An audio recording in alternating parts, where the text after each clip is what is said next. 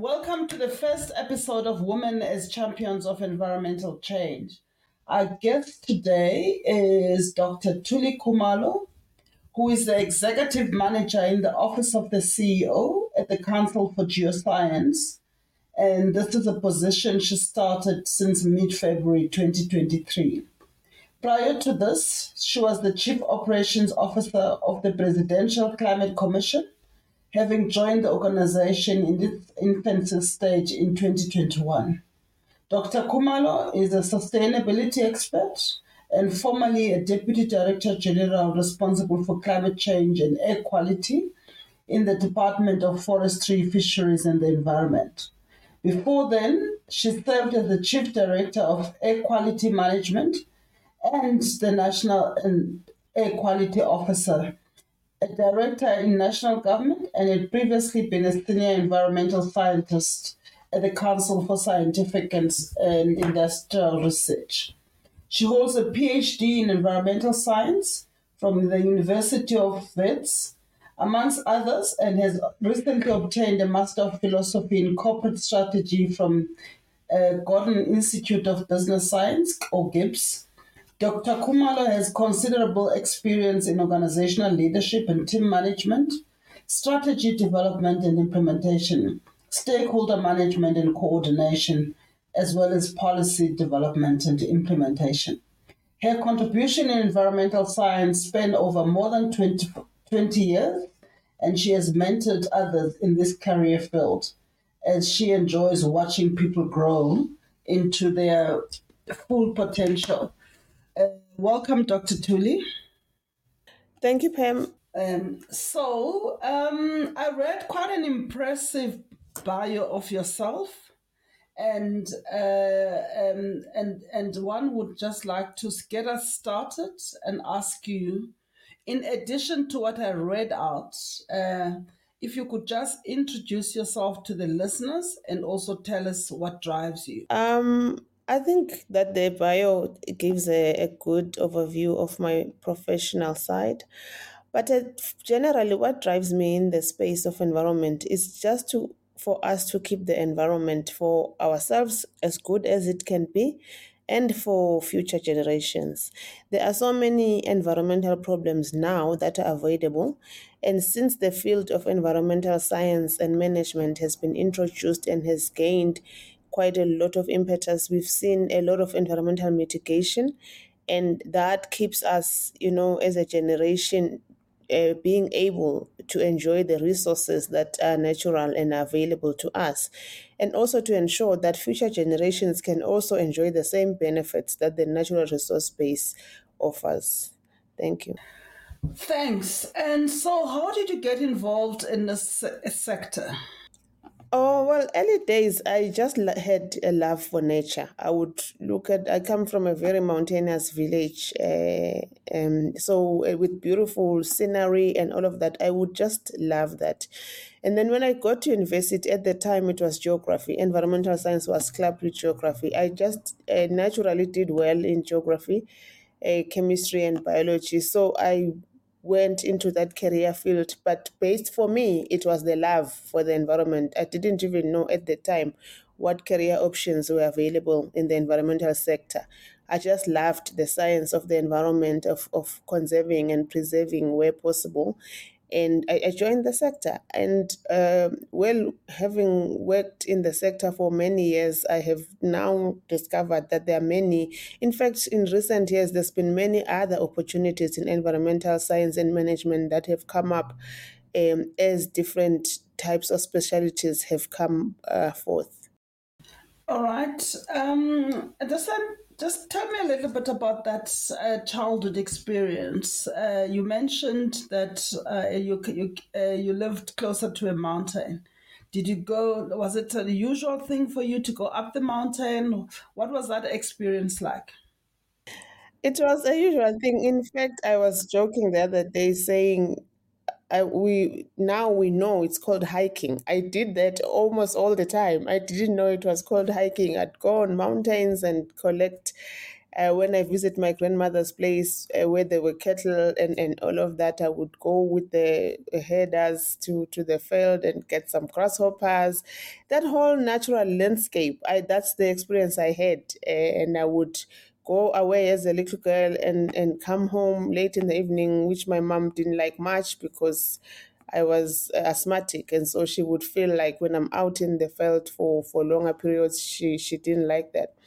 But I quite enjoyed that natural environment. Uh, so my grandmother's place is in a very mountainous area called Pikes Peak, and so anytime I go home, I even take pictures and joke on social media and say, "Well, I'm hiking again because it's so mountainous, and now hiking is quite a you know a beautiful exercise that everybody wants to be seen hiking. I did that growing up. I still do it every time I go home to visit my grandmother's place. So, yes, I did go to mountainous places a lot and the rivers, natural springs in the village that just come up and you get that fresh, uh, uh, crisp water. And, and so I just felt that this is a beautiful thing to have that is offered to us naturally and I, I wanted to preserve that. And as I grew older, then I realized there are also issues of pollution, and I felt like this is an environmental injustice. I want to get into the space and make sure that we do not pollute the environment, we do not degrade it beyond what is necessary so that it can be preserved for all of us and, and the wildlife also to enjoy. So sounds like what started as a natural and, and enjoyment of beauty and your landscape and your and the area in which you grew up turned out to be a career. That, that well, that sounds um, very interesting. Um, so, what do you think are the key issues facing leaders in the environmental sector, stroke sustainability? I would say the first one is keeping abreast. There is so much change in the environmental space and sustainability space, there is always something new. So if you're a leader in that space, you always have to keep ahead of the times and read a lot so that you know what new issues are coming uh, at any given point in time. You uh, you know you can't lead what you don't know. I believe so. You just need to be always on the lookout what are the new themes what are the new topics. Journal articles academic journal articles are one are one source but there are also others you know with uh, information now being readily available you can get easily informed on what the current issues are. So i think that's the first one the second one is to understand the politics in, in the environmental space, to understand what drives the different players in the in the space so that you can you know try to form an opinion that is not influenced by you know the the different players. You just form an opinion that is correctly what should should happen.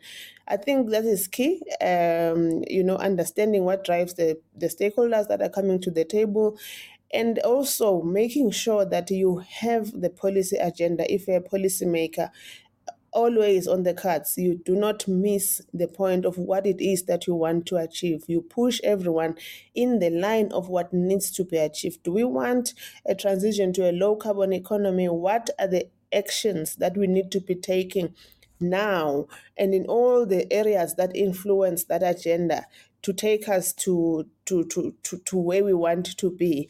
And i think it's there's there's no time to rest if i can call it that.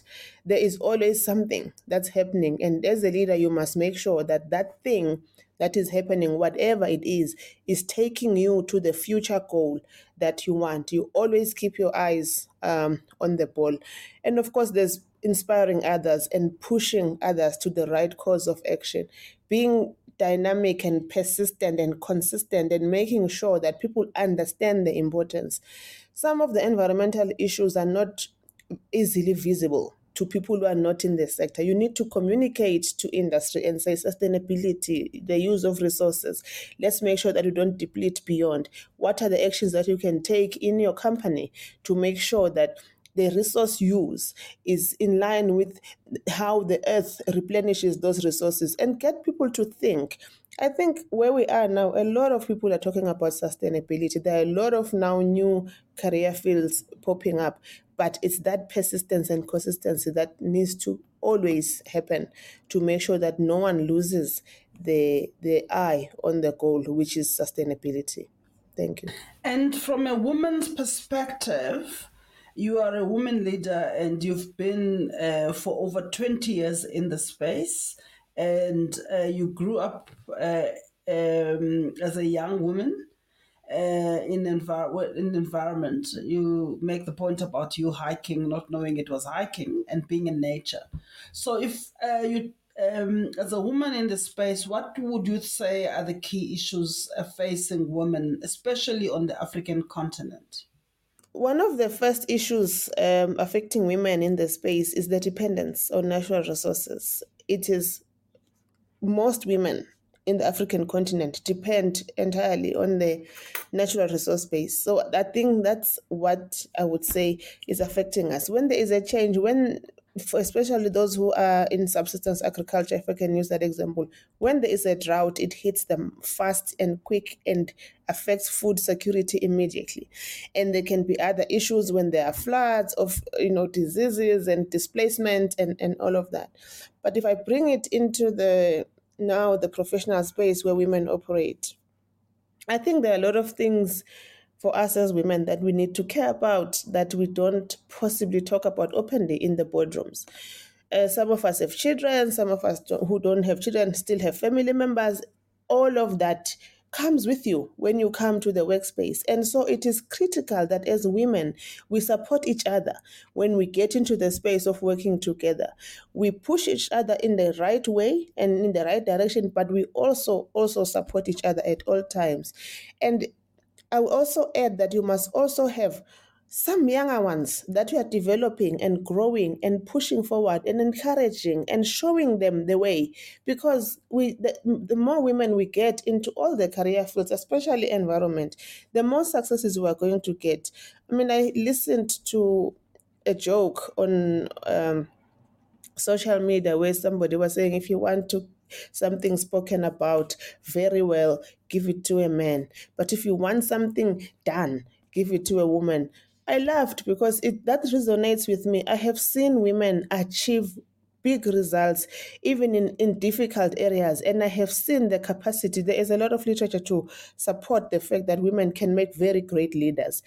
But we need to support each other in the spaces where we find ourselves. So i think as a woman when you walk into a space be it your your your superior or your colleague at your level or or somebody who's junior to you always have the mentality to say, how do I support this one to be the better version of themselves? How do we move together forward and achieve good results together? That is key for me. Okay, so I see. I mean, one of the things that I've noticed is there is on the policy front. You mentioned uh, earlier on the policies and the, and being intentional around that, and I see um, that there's less and less women involved at that level. What can be done to make sure that more women can be um, negotiators in in inter, whether it's in, inter, in in multilateral fora or also shaping policy uh, at a, with with government so that it impacts the lives positively impact the lives of women as as they continue on the on this journey? The capacity building is key.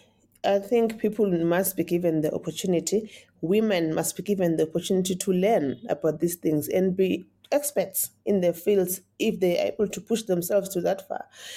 Let the opportunities for learning be available. The next thing after learning is giving people the opportunity to do the work.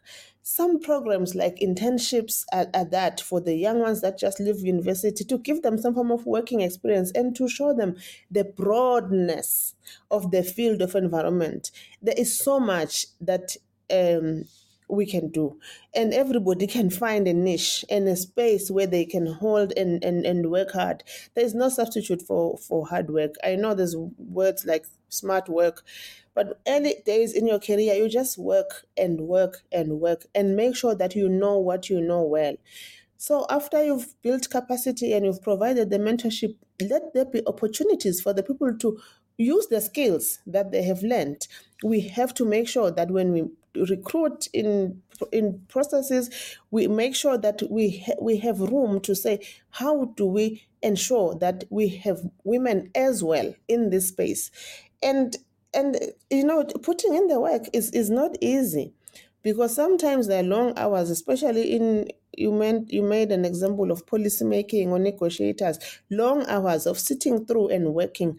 We need to enable people to build that tenacity to say i will sit and make sure that this is is achieved. But opening up the space and giving the opportunity to people is key Thanks to the um, what I also find uh, difficult or is being said or argued. Um, I've been recently been involved in the process of recruiting a CEO for a particular organization in the water resource management space and um, and uh, the we couldn't find there were no women on this, um, or there were few applicants that were women, but they didn't make it through the, the, the threshold.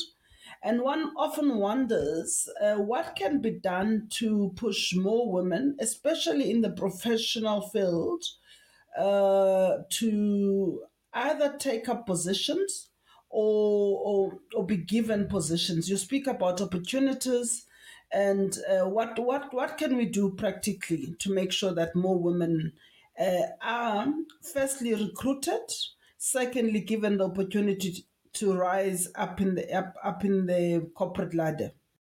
let me talk about my personal experience in response to this question when i had the education and i had the shall I say, the career opportunities. I needed that thing that would just enable me now to be able to take up the space to accept where I am and and be the best version of myself. And that thing for me was executive coaching. I don't think there is a substitute for executive coaching when you want to grow leaders, especially to those high positions that you are referring to, uh, such as a CEO. The women have what it takes. The leadership skills are inherent. They have worked hard. They have the qualifications. They need that support, that push in the right direction to say, this is you. These are your strengths. How do you use your strengths to become a better version of yourself? How do you, how should you be in the world that you want to operate in? so that you then take up those leadership positions. Uh, executive coaching has has done wonders for me, and I recommend it all the time to women who've done the work. You've got the education you've done all that you needed to do to to rise to where you are. But to go to the next level you need that support.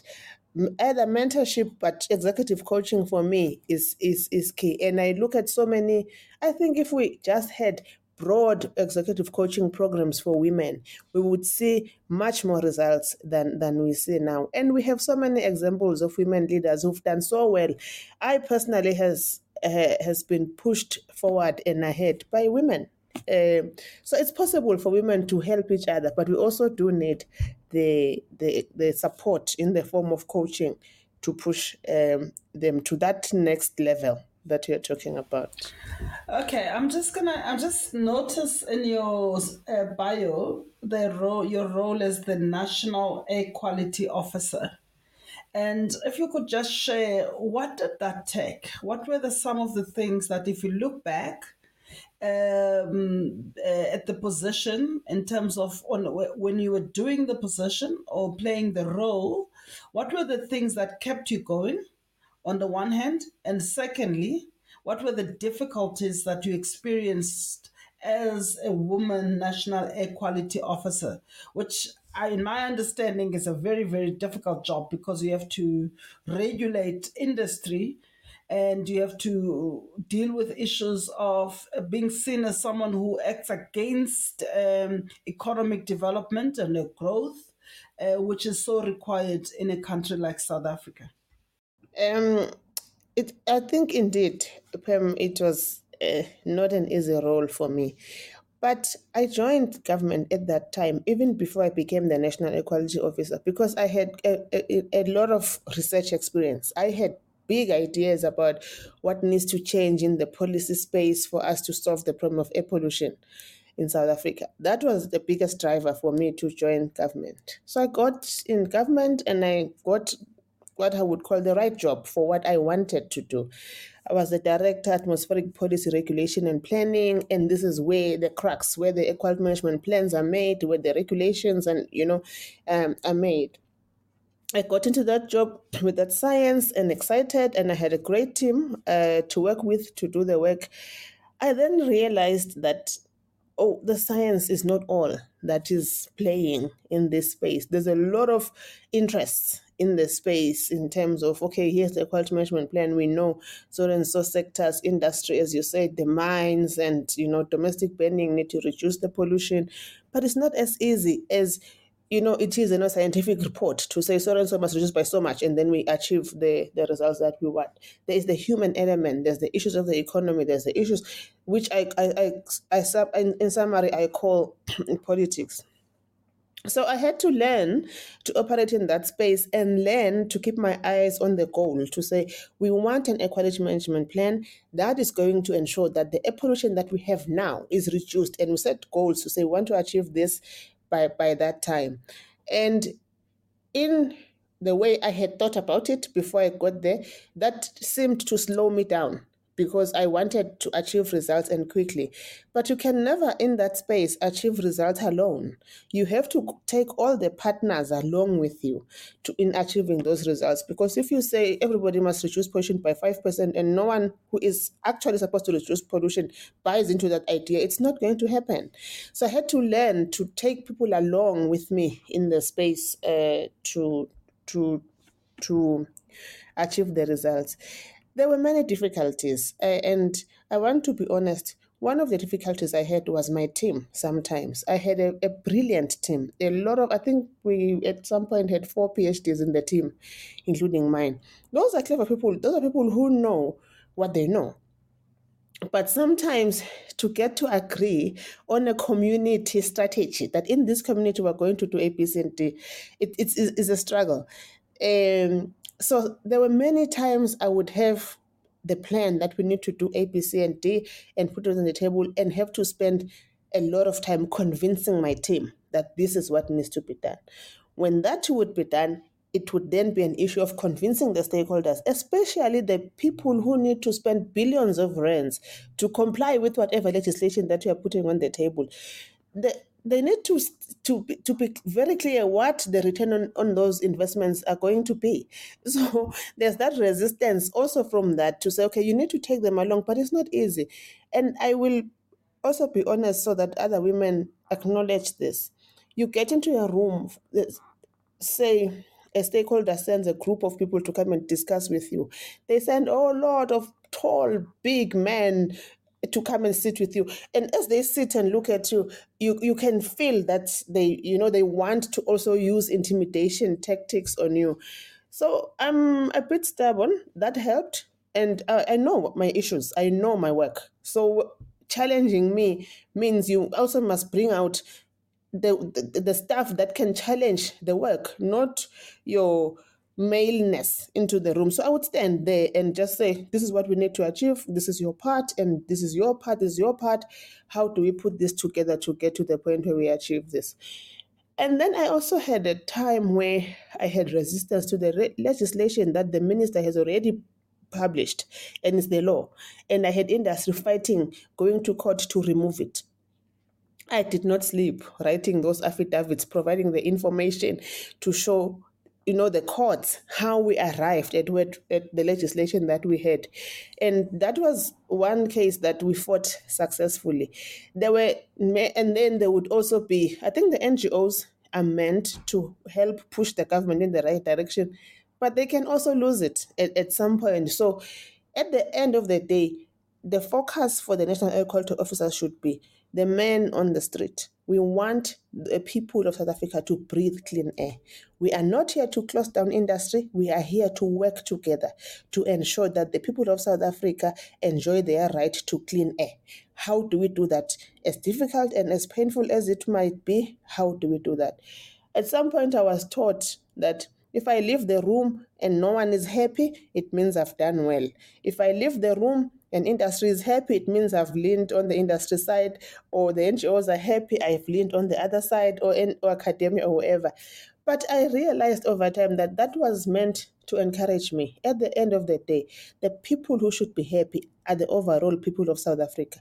It is not about me. It is about making sure that the agenda, the mandate of the department is, is taken care of and is achieved. So, um, so how do you keep yourself motivated to? I know you said you read, uh, you, you there's thought leadership, there is uh, you look at the goal that you are uh, you are about, which is about in the case of air quality, it was about ensuring that the people were breathing clean air. Uh, you spoke about uh, the work you do with your team and quite fast i was quite fascinated by the point you made about being stubborn so uh, so what keeps you motivated in a clearly male dominated environment um, let me put a disclaimer first. I'm not motivated every day. I must be honest. There are days I wake up in the morning, I'm like, oh, and you know, but I really, I think for me, wanting to make a difference wanting to see change, positive change in every area of my life.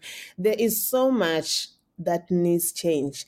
In my current role, for example, um, we have a carbon capture and utilization storage uh, project that we're working with as the Council for Geoscience in partnership with the World Bank, Department of Mineral um, Resources and Energy, obviously being the parent department of the CGS it's it it it says to me we want um less coal in the energy mix going forward but we are also acknowledging as South Africans that we are going to have coal in our energy mix.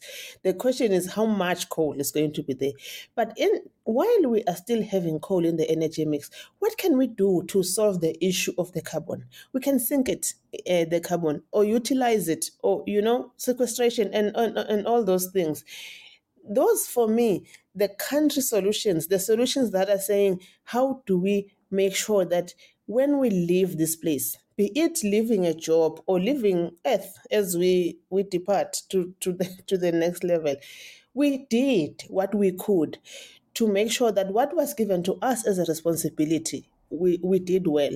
And that is a very big goal every day of my life it keeps me going. I wake up i must achieve results. Any assignment that i'm given i want to make sure that i give it my best.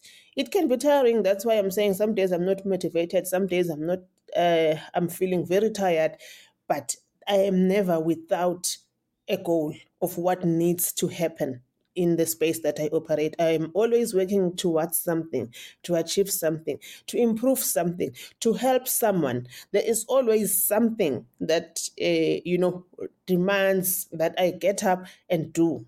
Uh, and, and that is what uh, keeps me motivated. And then um, advice to young and upcoming women in the sector? Look, I think things are a bit easier now for young and upcoming women in the sense that there are many different portfolios now in, in the environmental space. You can go into waste, you can go into ESG. Now there's this environment, social, and governance. Uh, a huge thing, the sustainability, climate change. There are all sorts of uh, different options now in, in the career field.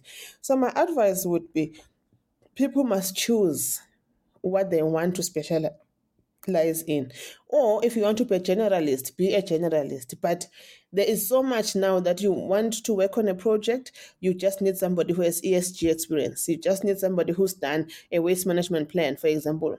So people must choose, but be passionate about it. I often say to people, even somebody who wants to do a PhD, I say, you're going to be working on this thing for a very long time. Choose something that you like. Don't choose something that you know you saw somebody doing if you're going to work on something for a period of three or four years in the form of a PhD, it's got to be something that interests you. So, my advice to young women is stick with it. This is a great career field, you can grow. But work hard. Do not find yourself because when you get the people who intimidate you as a woman, you will you will you will deal with that using excellence. You just put your point forward, you've done your work. No one can can outshine that. No one can can outshine excellence. So if you do your work and you do it well, you will just keep going. At no point should you stop and, and, and let people tell you you are not worth it. You can do it as a woman. Keep at it, work hard, excel in whatever field that you have chosen as a career field, and you will shine. And then my last question What would you like your legacy to be in this sector? You know, it's it's a that's a big question, Pam. Uh, I want to have achieved something. When I look now back at the time when I was the National Air Quality Officer, for example, uh, it was not without its challenges, and I'm not saying anything was perfect, but even the most difficult relationships we built to make sure that we achieve the agenda. We we went through a huge transitional process um, of putting in the Air Quality Act and repealing the Pollution Prevention Act of 1965.